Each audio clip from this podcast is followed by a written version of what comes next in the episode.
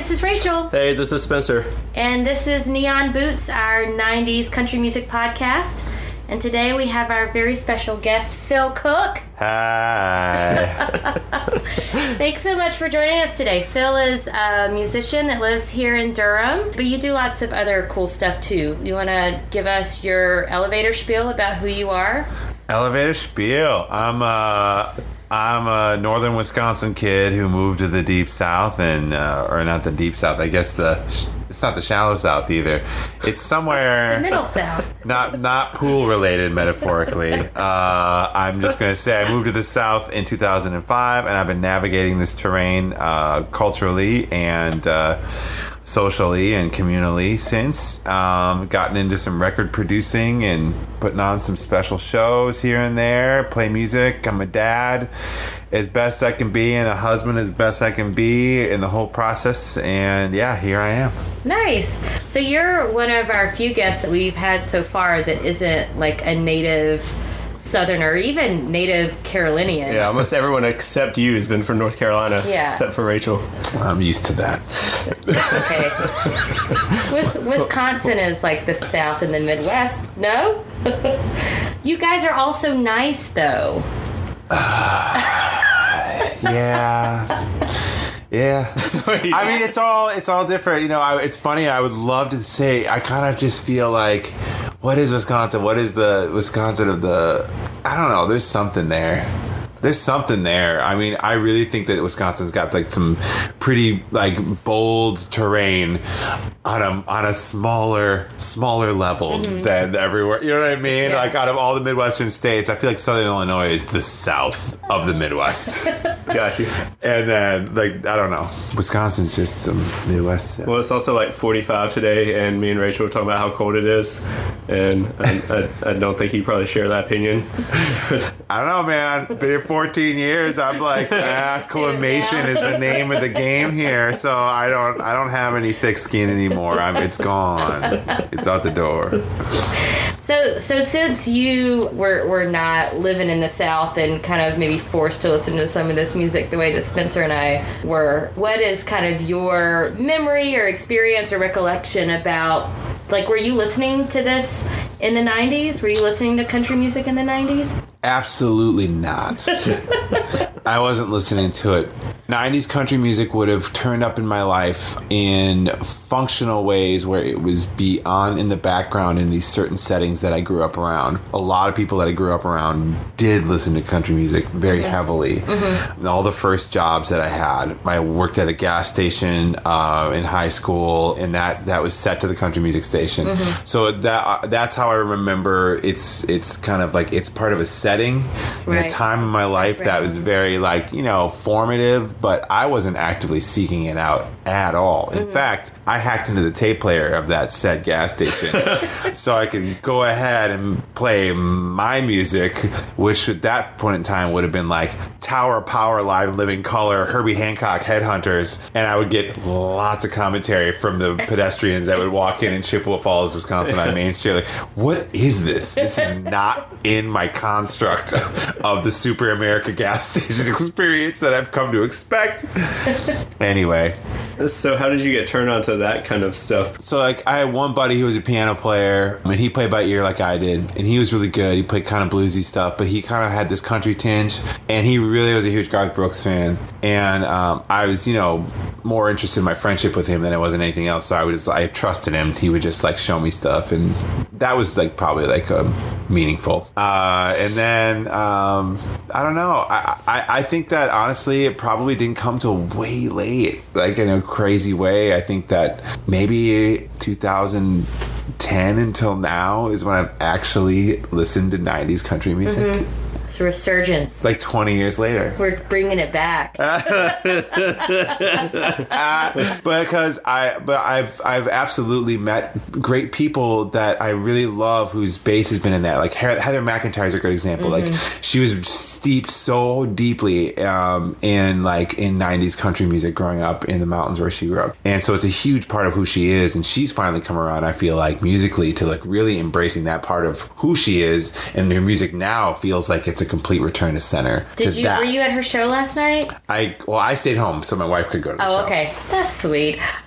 My husband and I went, and she's got a new guitar player. He was really great, and he definitely sounds like a country guitar player. And so, listening to her last night with her new stuff that she's playing on her so- solo album, it was very much like, yes, this is this is the country Heather McIntyre that we've all been longing Yeah. for. Oh, well, when she did really that great. Pinhook release show, I think is what it was that she did. Um, Do you think Hank done it this way? Which was amazing. Yeah. Mm-hmm. To me, I hadn't seen Heather like in that light before of doing just straight up country, stuff as much. Well, I have to get her on. I think my f- one of my favorite memories. I think that involves '90s country. I think it's '90s country. Let's just, but just let me just keep it within for this narrative. was being on tour with Heather when she was in, when it was Mount Moriah, and we were opening for the Indigo Girls for a week, and we were somewhere in like deep, like weird Pennsylvania, where all the it's like a dilapidated town, but all the houses are really big and illustrious, old Victorian, falling apart, kind of a iron town. And we were went to some bar, and I can't remember where we were, but there's a bunch of kind of meatheads, and say that in quote, kind of there that were there, and you know, it was a, you know a time where I was touring around, you know, being able to be in a band that was fronted by a woman, and and watching Heather, you know, like just watching Heather like navigate like a terrain of just walking into that kind of an energy and sort of where there was at. And you know, my brother and I are very engaging people, so we engage these guys eventually because that's what we do. And so we engage them, and we ended up it escalated to a point where we were singing, and and uh, they wanted Heather to sing something, and she just chose to sing "My Love Is Deeper Than a Holler" by Randy Travis Yeah. by herself. And in my mind, it still sits as one of the most courageous like moments, like uh, like that really exemplifies like human courage to me. Where like you're under a microscope, all odds are against you, nothing is probably going to work out, and, but you take your little tiny light and you just shine it as bright as you can. she did. She sang that a cappella in the middle of this bar, Oh, and everyone was quiet, and it was an incredible moment that I like still think about sometimes when I'm like need a little like boost. You know what I mean? I'm like Heather, like she just totally like she owned that. You know? So that song came out in 1988. Ah! but, but we'll give it to you Okay. because it, that that song is definitely one that even though it was released in 88 it persisted through Yeah, it was the a 90s. staple of 90s yeah, country like still, I think. if you were listening to the country radio station in 1995 you were still going to hear that song You, you were So we'll loving those Randy you. Travis songs outside the '90s. It turns out, like you just think his his catalog is only during the '90s, according to Phil. Actually do you want to just start with that since we're there I guess we can. I wasn't ready for that. I know So we were mixing it up Yeah. Better get ready for that. I'm Spencer. ready on, for it. All right. This is you. So the reason why I said that is Phil had originally picked Three Wooden Crosses by Randy Travis, but Rachel, who doesn't want to break the rule rules, only wants to break our guests' hearts by shooting down their ideas. she was quick to point out it was released in 2002. I think that had something to do with it also winning a Dove Award, and so that was like a double whammy for her because there's too much Dove talk. So of course uh, I picked the '99 uh, Randy Travis Kenny Chesney duet "Baptism," which won a Dove Award. I didn't really pick that one, but I just wanted to scare Rachel into thinking I picked a Dove Award. No, because I was waiting to talk about that later because I love that song. That's not the one I picked. I said, did say I'd pick the most churchy Randy Travis song possible when I was choosing one. So I picked I'm Going to Have a Little Talk with Jesus by Randy Travis, which was on his 91 album, High Lonesome. A great album, has some co writes with Alan Jackson, the Dream Team. And this is pretty different from the rest of the album in that it's it's an a cappella song with a group called Take Six, which is a gospel group formed from uh, Alabama HBCU called Oakwood College, and the leader is actually Claude McKnight, which is the older brother of Brian McKnight, Nice. as you know from Back at One and other hits.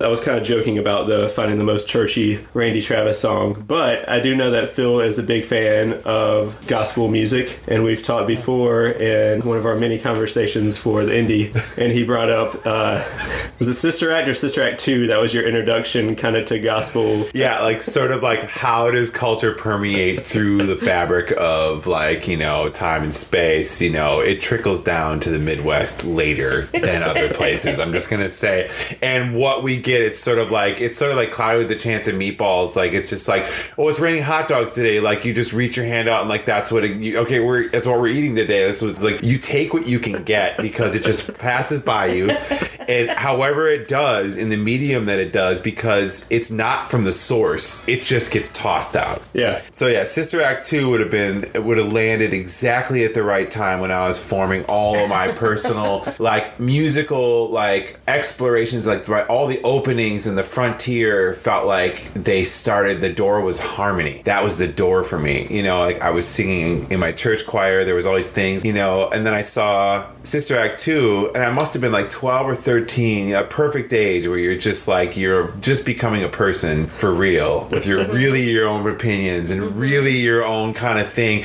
and then your own tastes and opinions that like come in and they really shape and inform a lot of the rest of your life. And so like it's funny to me that that's the actual form that it took was this Whoopi Goldberg movie, but Lauryn Hill, a young Lauryn Hill, just singing like singing in that movie, mm-hmm. dude, singing. First time I ever heard the song by Edward Haw- Edward Hawkins, "Oh Happy Day." Right. which has an I you know when I do my gospel music podcast, I would do an entire one Just about that. just the incredible journey that that song started from, and has and that that's got a great story behind that song. So I mean, a lot of things planted their seeds there. Yeah. Sister Act two, you know, like it was great. And then I went to my my church choir. I was the youngest person by like forty years in my church choir, Presbyterian church choir, and I walked in. I was like a seventh grader, and I was like kind of brash and bold enough to just be like, "We need to clap."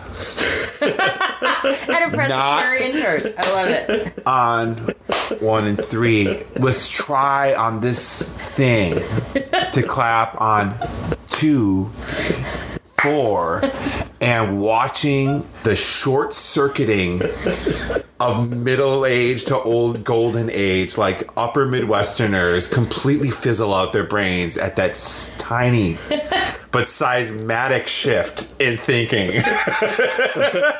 but that kind of stemmed from that. Well, I also grew up in the Presbyterian church. Me too. and, oh no! Oh my right. god! We're all holding hands. We're all holding hands right now. the dog is getting into it. Yeah, we got the dog. the dog is in my lap. Yeah. so, so I remember that it was always the most awkward when we would flip to a song. I wasn't in the choir, but just, you know, on a Sunday morning, we flip to a song, and at the top left or top right, the writer credits would just be African American spiritual. Yes. And it was like the soul got turned down to z- the soul knob. like the fader was turned all the way Soul down. free. Yeah, it was just like it was like how do we make the sound as awkward as possible? Like I'm, they did not do it that way. That's not how it was done. Yeah, I was trying to visualize what my choir would have said if, and it would have been the exact same reaction had I come in suggesting we did anything from Sister Act or Sister Act 2. Oh man, Presbyterian life. Yeah. It's so good. All right. Well, do you want to listen to a clip from this, and then we can talk a little more about the track? That sounds great. Go for it. I'm gonna have a little talk with Jesus when I get home tonight. I'm gonna tell him all about my troubles, and I know he'll make them right. Then I'll ask him to forgive me for the things that I've done wrong. I'm gonna have a little talk with Jesus tonight when I get home. All right, so there's a quote I wanted to bring up in Phil's presence just because I thought this would get a good reaction. So I read in a review on allmusic.com where he was referring to this track and he said this wouldn't have worked anywhere near as well if he'd recorded the track with the Blind Boys of Alabama. and I know Phil is a big fan of the Blind Boys and has worked with the Blind Boys. Crack that beer and Yeah. give us your opinion. Yeah, Talk about yeah, like so. I just wanted to get your your take on that. Where the Blind Boys had done this as opposed to Take Six? Right? Yeah. Right. Well, you know, if the Blind Boys had done it, they would have brought that really old school, like, um, kind of group vibrato into the mix, which would have changed, like, I think the setting under over under which Randy's singing. Right. So you've got like Take Six, who can sing in kind of almost like a perfect unison. They can sing really close notes together with no vibrato and have it just sound basically like a padded synthesizer. They're like that pitched and perfect. Right. But like, say you listen to like the Blind Boys, you like you know, if you solo like uh, any one of those singers out, they're gonna be like yo, like which will fluctuate anywhere between like a minor third and a fourth with just their vibrato. It's just like a lot. It's Yeah. just a lot. It's a lot, and it's part of the sound. And so when you if you want a lot, which is a part of that sound, then it's what you're going to go for. And I think that producer would have just been like that would just been a specific choice. Gotcha. If you wanted something that was just going to actually sit behind, that was just going to be like almost like a warm blanket and kind of not move and gyrate everywhere. Take Six could just pull that off better than anyone else. You know. Well, it's, it's kind of interesting. Later on, Randy Travis re- actually recorded with the Blind Boys uh, "Swing Down, Sweet Chariot," which he put on the Three Wooden Crosses comp. So you can compare the two and see what he did with the Blind Boys and see what he did uh, with with Take Six. Uh, I, I was trying to open the door to you bragging some about working with Blind Boys here. Yeah, it's it's it's yeah, it's basically like a uh, it's it's a, it's one of my favorite. Just everyone there knows when Phil shows up because he's the fourth call piano guy. Whenever like their third call piano guy can't get the call, then Phil shows up, happy as a puppy, with lots of questions mm-hmm. about like you know I'm full of questions. They're all very gracious with how they an- that how and actually like you know we have it, it's great. Like I text and call all of them at various times in the year, and I do have questions for them. They do know everybody from all of time. They sang with everybody. They know everybody. Like it doesn't matter who we're talking about, Dolly Parton, or if we're talking about like JoJo Wallace from the Sensational Nightingales, or we're talking about like Albertina Walker from Gospel Harmonettes. Like anyone, they were good friends with. Mm-hmm. They were good friends with every single Pops Staples. Good friends with every single person that I ever would bring up to them. So it's yes, I'm gonna ask them questions like, what was this like? What was this like? I'm full of questions. I know that it's like you know, it's a specific energy to be the guy that's like really happy to be there and full of questions. um, I take advantage of it. I've been really like lucky that they've just been really like they're they're really like patient and really kind to me and really incredible people. And I think that that them being blind has kind of sort of forced them to be patient at so many times every single day of their life that they have to kind of wait in ways that that we all take for granted be it sighted people do. And i've just like watched that kind of process. So i've also learned to kind of sit just kind of sit.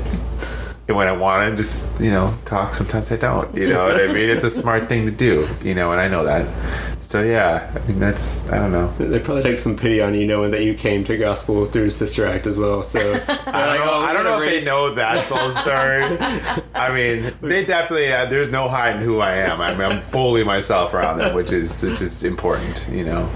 But you did say you you're familiar with Take Six and their music. You were, you would have been familiar with their music at this point. Yeah. I was aware of Take Six because I had an aunt who had breast cancer, and in the process of her recovery, became a born again Christian. And the way she expressed it, she was really, really into music. And they lived two blocks from my brother and I, so I were over there all the time. They always had this very contemporary '90s Christian music, and that was like one of the only like kind of African American groups that she like really listened to. She listened to a lot of like Sandi Patty and like First Call and like all these groups that are just like you look at their promo shot and like empty every one of them empty eyes. You're just like, whoa, whoa, what's going on in there? What's going on inside? First calls takes whatever. But for like Take Six, she was a huge fan of. So Yeah. I heard a lot of Take Six at my cousin's house. So you were a fan from early on. I just knew who they were. Gotcha. I was just kind of familiar with like these people that could actually really sing mm-hmm. really well, no matter what. Right. You know. Oh, and we haven't mentioned yet Randy Travis, obviously from North Carolina and Marshville outside of Charlotte. But this song has another North Carolina connection in that Randy Travis covered it with Durham native Don Schlitz, as in Schlitz beer. I don't think there's actually a connection, but same spelling. Yes, there So uh, he to be. We're gonna he wrote his first song that he ever had cut was "The Gambler," which is a pretty high standard to set. I would say whenever you're having your first song cut, ends up being "The Gambler." He also co-wrote uh, "When You Say Nothing All," the Keith Whitley song, and then he co-wrote "Forever and Ever Amen" and "Deeper Than the Holler." So he was all over some Randy Travis stuff, Wow. but he's had some pretty good hits. He's in the North Carolina Music Hall of Fame, which is naturally located on Dale Earnhardt Boulevard in Kannapolis.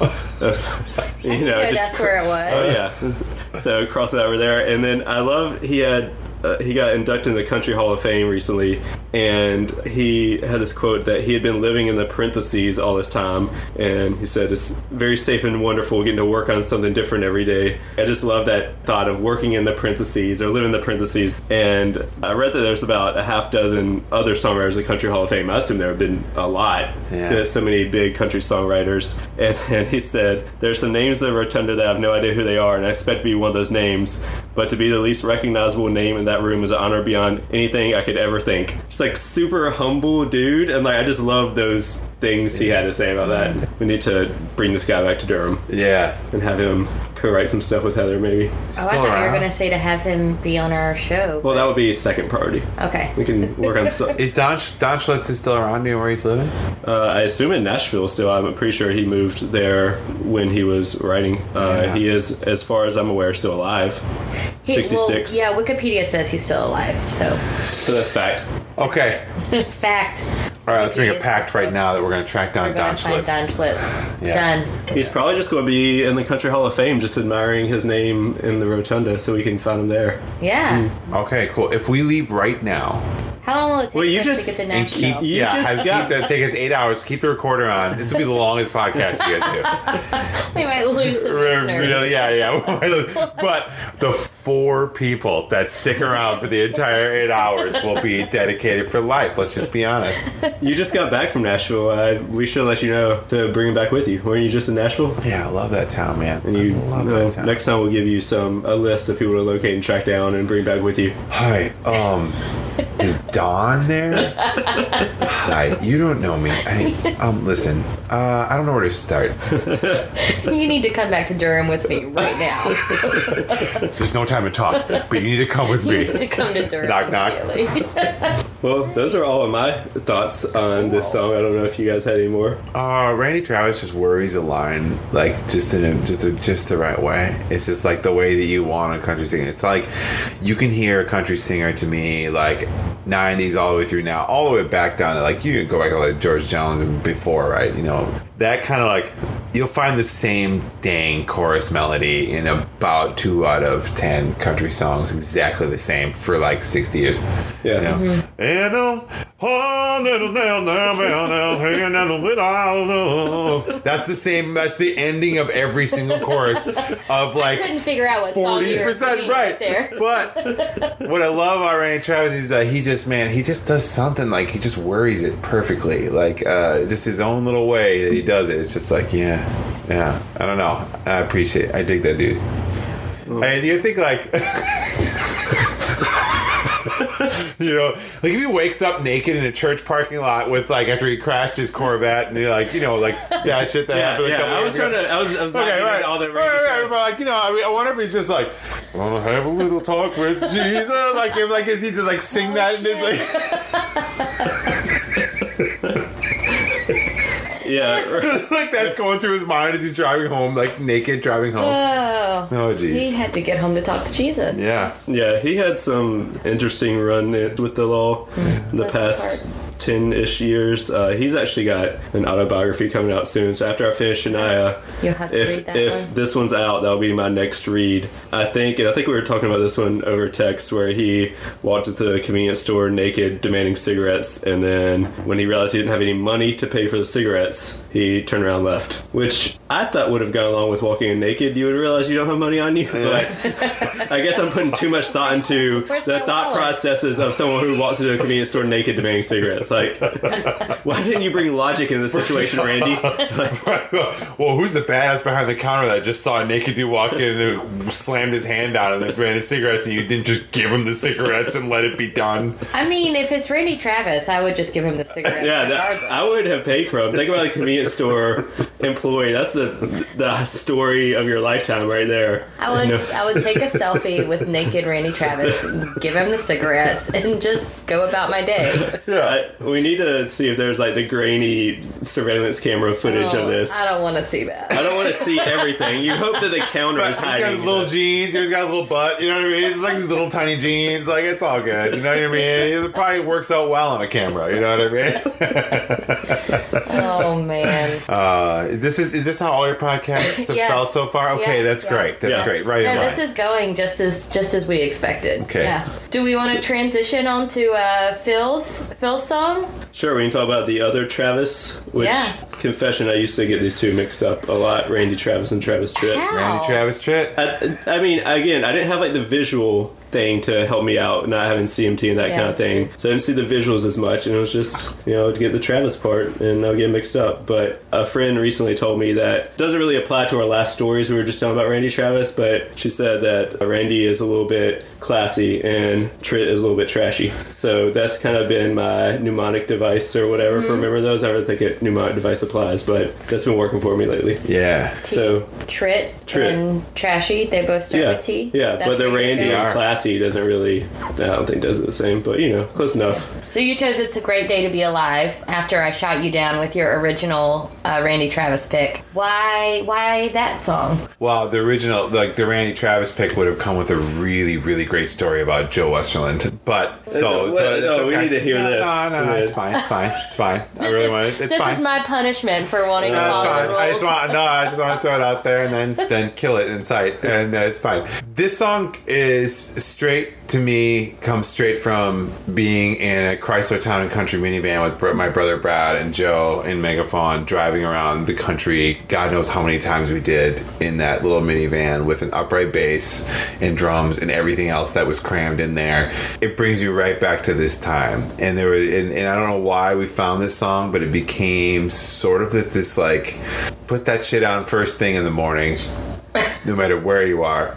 You could be in Santa Fe, New Mexico. You leave in town, you're headed 10 hours east going on Highway 10 and into Texas into the deep heart of whatever's going on. Doesn't matter what mindset you are, you go on that road and you hit that highway. And then Brad would put this song on, and it was always a sing along. Like, no matter what, mm-hmm. no matter what Joe looked like, because Joe took longer to wake up than Brad and I did sometimes, he would sing along just as heartily as we did by the time that first chorus came around. Like it was just a unifying song to me. So this is my very obvious second choice because my only other first choice it also involved Joe Westerlund and a, and a bar in Wyoming and cowboys and drop kicking. Oh gosh! What? Yeah, we we gotta get that before. I know, I know. I'm just like We're teasing. we're I'm just teasing at this We're point. making Yeah. it work. I don't know. I'm, After the commercial break, the last commercial break that we don't have, we'll come back to that one. So the, what I really like about like about this song is that like it's such a bro, it's such a white dude like bro song to write, you know, in in some essences, and then the innocence of you know this song started with him sitting in his house with nothing to do in the middle of some bullshit like July afternoon, windows open in his house. He's just whoever he is, and like he literally puts rice in his microwave. You know that's how it starts. Is that he puts rice in the microwave and then he just sits there. He's like tapping his foot. He's like, I got rice cooking in the microwave. I got three day beer. It's like I, I literally think he literally sang this song into the air in real time and then quickly naked ran into his room and like and like like I seriously like this song the whole ethos of this song is that this dude is like a lone wolf by himself and it's a great day to be alive like all these things but there's an innocence to like this song that i just really love a lot. And you know he wrote this song in less than 10 minutes. So just to complete the visual, Travis Tritt did not write the song. A guy named Darrell Scott did, but looking at his picture, he also has a Fu Manchu, and so you know that oh yeah. this was his totally cool. This is his life. yeah yeah it's a 10 minute song no matter what how you look at it And it was, if we're getting to the real story about it, it was released in 2000, but it was recorded apparently twice in the 90s by two different artists. One was, I guess you would kind of call them a super group, but not really that super. Sky Kings, which was John Cowan from Newgrass Revival and Rusty Young from Poco and some other people, recorded in the mid 90s, but didn't get released until a 2000 compilation. So 2000 was, I guess, the year for the song. And then a guy named Jon Randall recorded at some point in the 90s and then never actually released it for whatever reason. I think some label issues. So it still was 90s. I was waiting for Rachel to bring up her. I I allowed it. yeah, Yeah. She, she was generous It's, on this it's one. also just a, such a great song. Rules are important, Rachel. Well, they really know, are, man. I'm Per- sorry. more and more, it's just like parameters and borders and limitations are all like define who you are. You know, Right. the definition of Rachel. okay, cool. All right, so Travis didn't write this. This guy Darrell wrote this song. Yeah, I mean, Darrell I mean, Scott. actually, it makes more sense that a guy named Darrell wrote this song. I don't know why, but it really does. Darrell, what you doing? I don't know. It's like trying home. I'll call you in a little bit, dude. You'll never guess what I did. Check out this song I just wrote. About right. Dude, I just talked to you 15 minutes ago. I know. I know, I know, but check this out. Ready?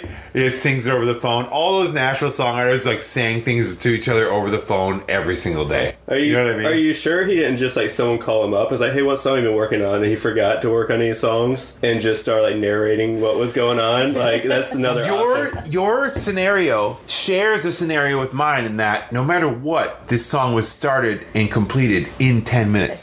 There's no way it wasn't. Because sometimes that does happen. Is that like all of a sudden a song just kind of like falls out of your mouth like a nugget of mm-hmm. gold and you're like, I don't know where that came from. Literally. Like it's just crazy. Has that ever happened to you? Have you ever had such a quick writing process with your songs? I mean, yeah, it's so funny when it does. And I think most songwriters will agree with this. It's just like all of a sudden there's sometimes where it's like pulling teeth, like through your butt or something like that. You know what I mean? Like that kind of pain. But then sometimes where it's just like, where did this come from? This entire thing just fell into my lap. You know what I mean? It's crazy. But you know, people like Darrell Scott have like been probably writing songs, man, for uh, you know, multiple songs a day for like multiple, multiple decades. Like the guy's probably got thousands and 1000s of songs, you know? Uh so he probably has a ton of songs of that are like 10 minute songs. Like I would be really interested in like wrangling up every like Nashville deep songwriter and being like, what's the quickest song you ever wrote? Like what came out of thin cool. air, you know? That's an interesting question. Okay, you think about that, and we'll play a clip of "It's a Great Day to Be Alive," Oh, yeah. the Travis Tritt version. It's neither drink nor drug induced. No, I'm just doing alright. And it's a great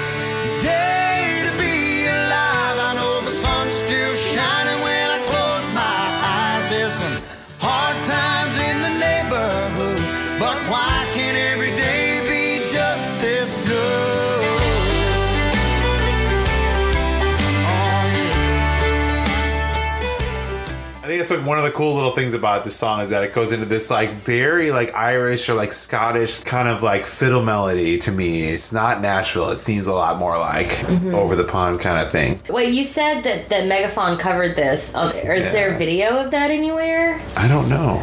We might have to search. We'll have the to look internet. for that. Because I would love to see and hear that. That would be fun. Yeah, I like what you had to say about that first line when we were texting about the song earlier this week. Yeah. Do you, do you recall what you what you said about rice cooking in the microwave? Uh, Spencer, I you remind me I I think said. Rachel, I think. Rachel, That? I think Rachel said something like, "Who the hell cooks rice in a microwave?" Oh, yeah. And Phil said, "Men who are emotionally out of work probably cook rice in a microwave."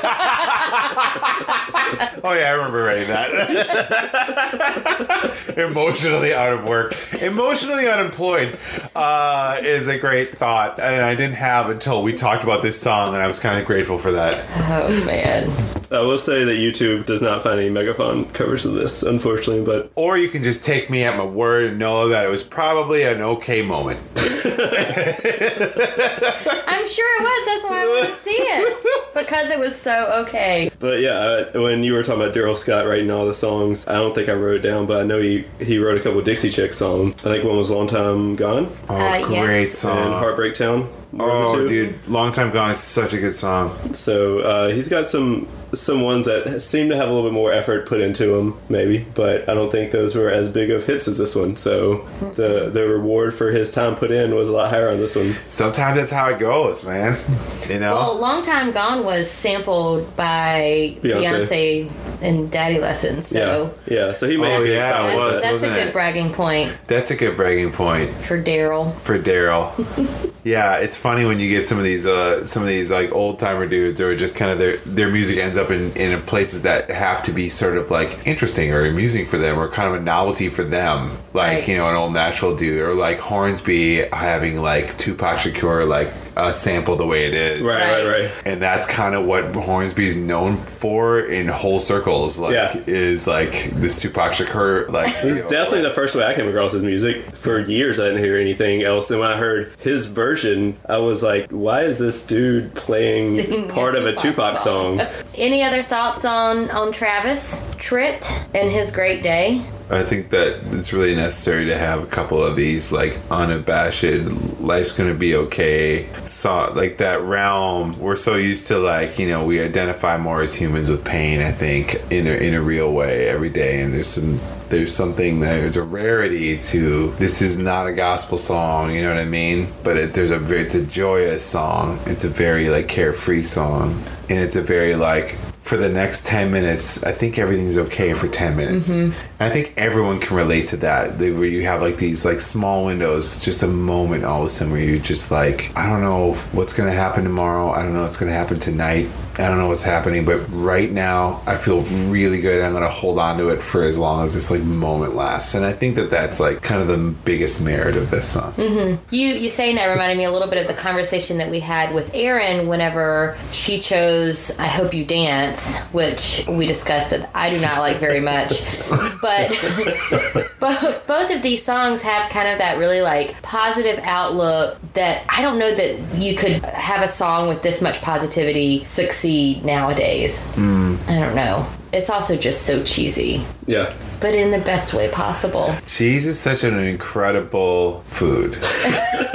now listen to me. I absolutely like. I think that Yeah, Wisconsin. the concept of cheese within music it lives on a razor's edge. Like what is cheesy to someone, someone else can get completely lost in and give themselves over to, like com- mm-hmm. like unabashedly. And I love where that line is for everybody. You know what sounds cheesy to somebody and what sounds cheesy to somebody else is almost it's just as subjective as music sometimes. You know when you're into this, when you're into something like whatever the border of that is. Sometimes on the other side of that, there's some cheese on whatever the other side of it. So like you know when I was a little kid growing up and listening to like you know Herbie Hancock and, and other other sorts of things like, like Sly and the Family Stone. Like whenever I would hear like like Neurosis or like Rob Halford or like Judas Priest, I thought that shit sounded cheesier than anything I've ever heard in my life. I'm like, oh really? Oh really? I'm like, really? Like really? Seriously, dude? It's like that's it. And I knew that there are people that are like on the outside of that. They were like listening to like Herbie Hancock going, oh, okay, jazz guy. You know, like like what is the cheese? The cheese is like everywhere. You know what I mean? Like people find it, but like really, cheese is delicious. And the door to understanding lies behind the cheese.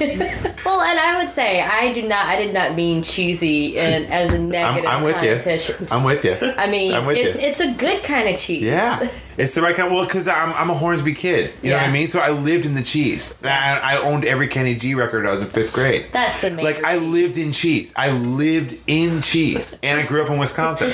Literally, like sonically, culinary, everything was cheese around me. Like everything when I was growing up, it was like unabashed thing, and that's been an important lesson for me as my as I've grown older. Like I wasn't into cool shit. I was not into punk rock. I was not into anything that was like you could stand on and be like I was tough. I was not tough. I was not a tough kid. I was not tough in any sense. Like there was nothing about it that was controversial. Nothing ever. I was a soft kid who liked soft music. It was like really made sense. You know what I mean?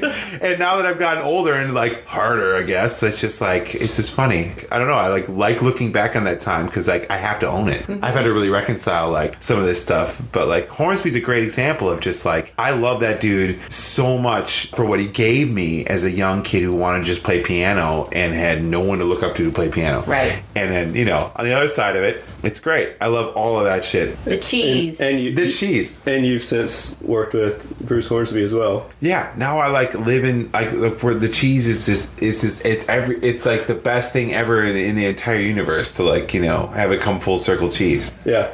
Yeah, just checking off those heroes on the list that you can just work alongside. Yeah. Who's next on who's who's left on that list? Well, obviously Randy Travis and Travis Tritt. well, well, duh. well, yeah. I mean, I think we're adding to the list now.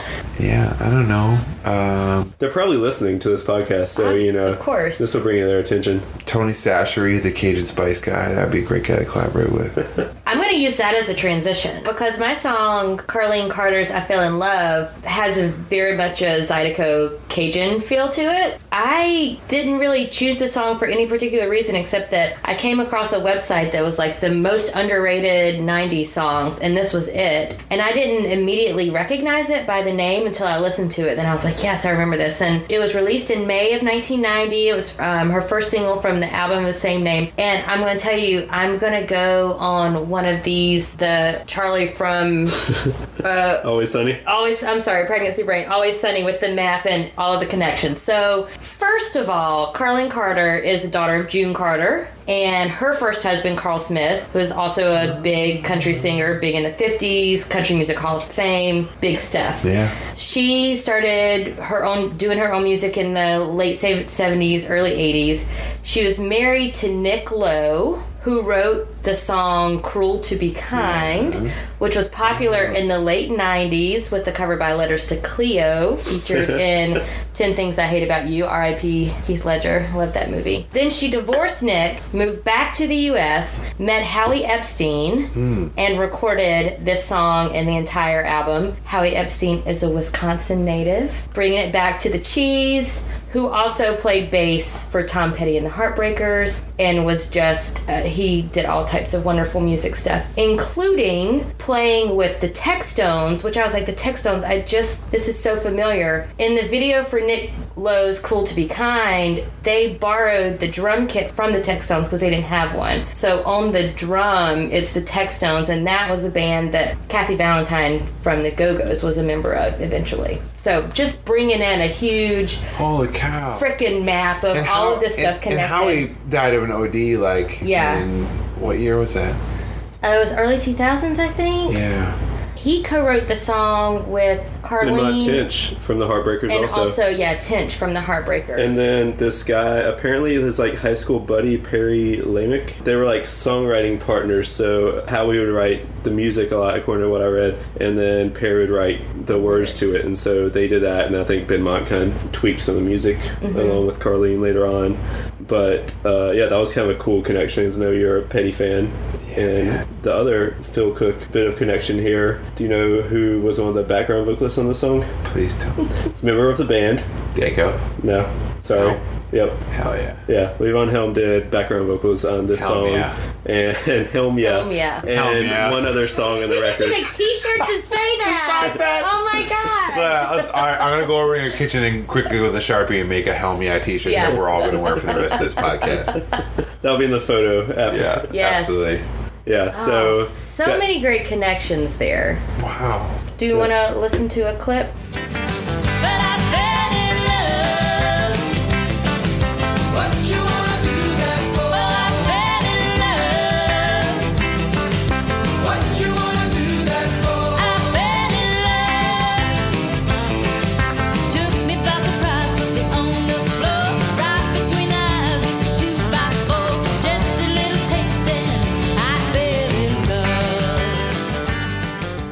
One of my other songs that I've done was Mary Chapin Carpenter down at the Twist and Shout, which also has that kind of Zydeco, Louisiana sound with the accordions and everything. It's just a fun song that you kind of want to dance to.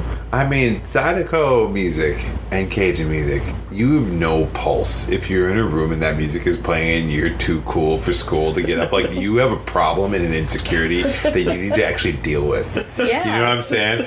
That is an incredible, like, there, that, dude, first of all, two step is kind of a universal feel, right? That permeates like so many genres mm-hmm. from like gospel music to like, you know, f- to like country music to like bluegrass music to like Cajun music to like all sorts of different things that just have like a, a quick up tempo feel. That's just an easy way to like count out four beats. You know what I mean? So I love that, but like it just, it's to me the most danceable thing mm-hmm. is finding any kind of a two step and like the Cajun variety of it. It's just kind of a cool glide, man. It's so fun. yeah, I know you're a big New Orleans New Orleans. fan as well. It's so cool. I love all Louisiana. This is great.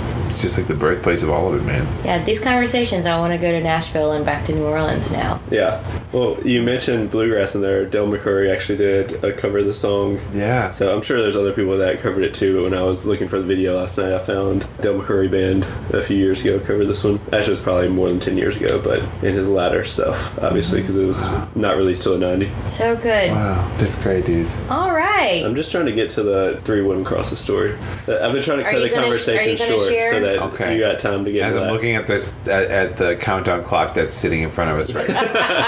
No we're so uh, we're so professional high tech. Yeah. So the greatest part about touring is these random moments that you get into in one night on a random night off because there's a long drive. We have a two day drive to get to some place. So whatever is the the focal point node of the place you stop on the first night is usually a random arbitrary halfway between the two points that you need to get to, right? Right. Mm-hmm. So I've had this happen so many times, or whatever that is. It's just a random town. It's a random town in the middle of wherever. And if you're driving out west, it's way more likely you're going to hit one of these situations because it just spreads out. Mm-hmm. You know what I mean? So Wyoming's a good candidate. As good as candidate as anywhere else to like just stop for a night. And we were on the tour with this band Field Report, and we all stopped at this hotel, which was like a Western themed Best Western, and had all this like it used to be our tra- our train railway car depot, and they turned it into a hotel like a Best Western. It was like it was a unique Best Western in a sea of ununique Best Westerns. And we went to the front desk and said, "Ma'am, is there any place you think that you could uh, like gentlemen that look like us could just go grab a beer and whatever? It's just a good way to like the hotel people will size you up real quick and be like, you need to go over here."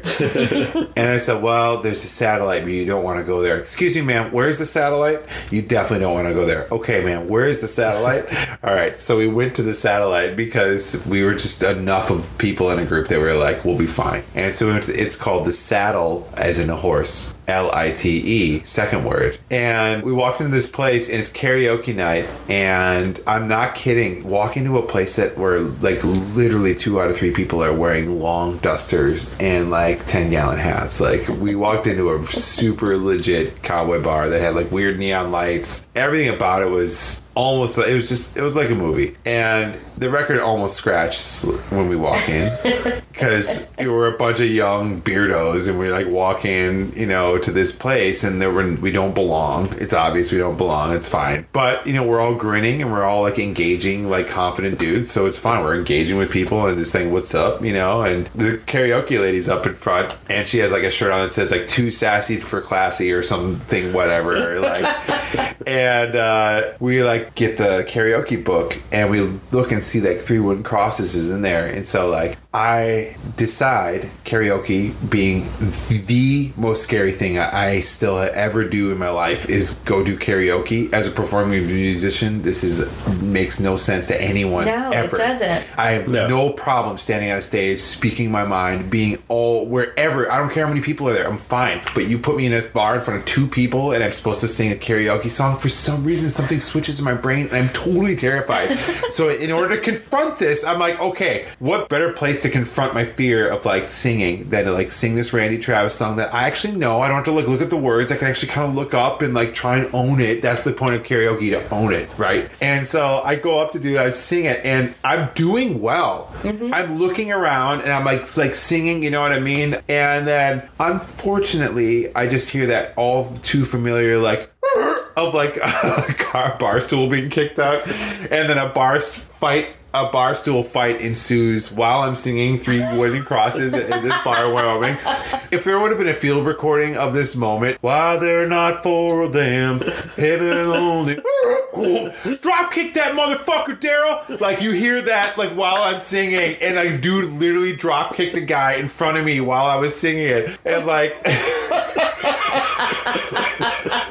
and the woman with the sassy, not classy, like shirt dove into the middle of the like bar fight and was like hammering on dudes' heads, and like all of us. Were, anyway, the cops all came and we were all scooted out of there. But like Daryl, his drop kick really ruined like you know my chance to get over my fear of singing in front of people at a karaoke setting. But true story, before I went up and did that, Joe Westerlund went up and chose "Baby You You Can Light My Fire" by The Doors, and completely embodied Jim Morrison. Like got up on tables, was crouching down, had his fanning his hand out, like looking at people in the eye.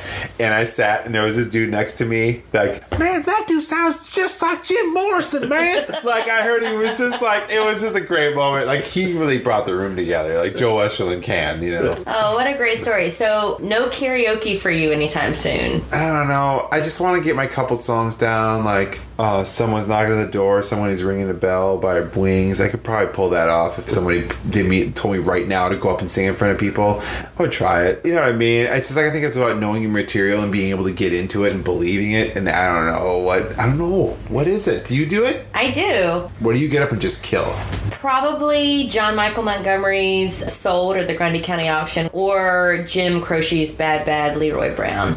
Those are those are two of my go-tos. I like the idea that you just have this kind of weird confidence about probably Jim Croce's Bad Bad Leroy It's such a Brown. great Yeah, it's such a great song. I mean, the, the lyric that's like Leroy looks like a jigsaw puzzle with a couple of pieces gone, like that is, I think, one of the greatest lyrics Yeah. in song history ever. Yeah. I mean, fight me on that. But Spencer's not good at these questions. No, where I'm not. And also, spot. I'm not good at karaoke unless I have, or I'm not good at karaoke, period. I'm not willing Oh, to I karaoke. didn't say I was good at it. I'm not I'll willing do to do karaoke until I've been consuming some alcohol, which is why Okay. when we recorded last weekend's episode, I was not at 100% that morning, Sunday morning, because I had heard there was karaoke going on Saturday night, so I started consuming some alcohol. so to help. what happened? So that wasn't that wasn't like I was expecting. That was more of like a group karaoke hang kind of thing. Okay. But like when I'm choosing, uh, you know, like Beach Boys Kokomo is a great one. Uh, you can always get some crowd That's a participation on that. And even though I can't dance, you can kind of just like shimmy around the stage to that a little bit. So uh, The that's saxophone solo? Yeah, yeah. One of the last saxophone solos in music that happened in fucking Kokomo? Well, you you can't really follow that up. You peak with that. Yeah. So it's like no one could do it better. You're right. So that's up there. That's one. That's a fave. But it kind of depends on just what, as I'm flipping through a few beers in, looks nice. at the Well, moment. you know, doesn't I mean, mean I can sing it. It, it occurs to me that I've known you for 14 years at this point in time, brother. Yeah. And like I've never heard you sing one time. But like like so I I, I, I that that immediately makes me think like I want to hear you sing. So maybe I have to like get a few beers in you and we have to go get some karaoke under our belts. Little Alright. Kokomo. Me and you little can just wings, like. little Jim Croce. Me and you can just build some confidence Maybe on that. after this podcast is done. Well, you know, I, I like like Rolling Stone. Joe Westerlund at one time went up and did karaoke. Speaking of Joe Westerlund again, at a bar in Wisconsin, in Cornell, Wisconsin, we went up and we're like, let's put like a Rolling Stone, Bob Dylan. We'll both sing like Bob Dylan. This will be great. Not planning on the fact that there's sixty verses. in why that did song. you think- So after like two, after like two, we were like, oh god, we have to really, really commit to this like ten minute Yeah, commitment it's of this thing long. and there was no one, and it was 3 p.m. It was like it was not a cool vibe. I, I probably would have booed you because Yeah. you, Unless you just really brought it like the full eight minutes or whatever that song is. Like riding on the floor. somebody getting up and doing like Don McLean's American Pie, like that's just too much. Yeah. yeah. It just goes on for too long. I love the song, but it's too much. Okay, so since we're we may not see you doing karaoke anytime soon, do you have any shows or tours or anything cool coming up that you want to promote? Sure. Heather has opened up this really incredible place called North Star Church of the Arts with Just- uh, This will Nina be Phil's Freelon. wife. Phil's wife Heather, not My wife- Heather McIntyre, since we Oh were yeah, talking about sorry. her earlier. Thank you, thank you for the clarification. Yes. Yes, my wife uh, has opened up this really incredible place called North Star Church of the Arts, so I'm really excited about that. Just you know, go look up North Star, NorthStar.org, and uh, and check that check that thing out. That's going to be cool. I'm producing a record for Charlotte Ammons. That'll Mm-hmm. be out sometime later this year. I'm really excited for everyone to hear that. So yeah, I mean, there's lots of stuff, but that's two good things I could just say off the top of my head. Well, and you're you have an an album that's pretty recently out, right? Or have I guess. has What's all six months that- now? Is six months Is recent six now? months? Yeah, in you could just like 2019? rest on your laurels since then. I feel like two Oh weeks ago is recent. last fall. Okay, time just is. It's Different. the, it's the most recent. It's the most recent. Yeah. Yeah. I have a record called People on My Drug I put out, I guess, less than a year ago, which seems Yeah, like, seems like year five years. Five years ago, four score and 16 minutes ago, I put on a record called People Are My Drug, and it was cool. Sorry, I've lost all sense of time. Well, thanks so much for hanging out with us today, Phil. Thanks for listening to my ramblings. I like to talk. I think you all know that now. Yeah, we, we love to talk that's why we had you because we knew that you would talk to us. It just wouldn't be awkward silences. I appreciate you both. This is cool. Yeah. Well, thanks so much. Maybe we'll listen to the three wooden crosses now since we couldn't listen to it earlier. Oh, that is definitely a jam. Bye, guys. Bye. There are three wooden crosses on the right side of the highway. Why there's not four of them, heaven only knows. I guess it's not what you take when you leave this world behind you. It's what you leave behind you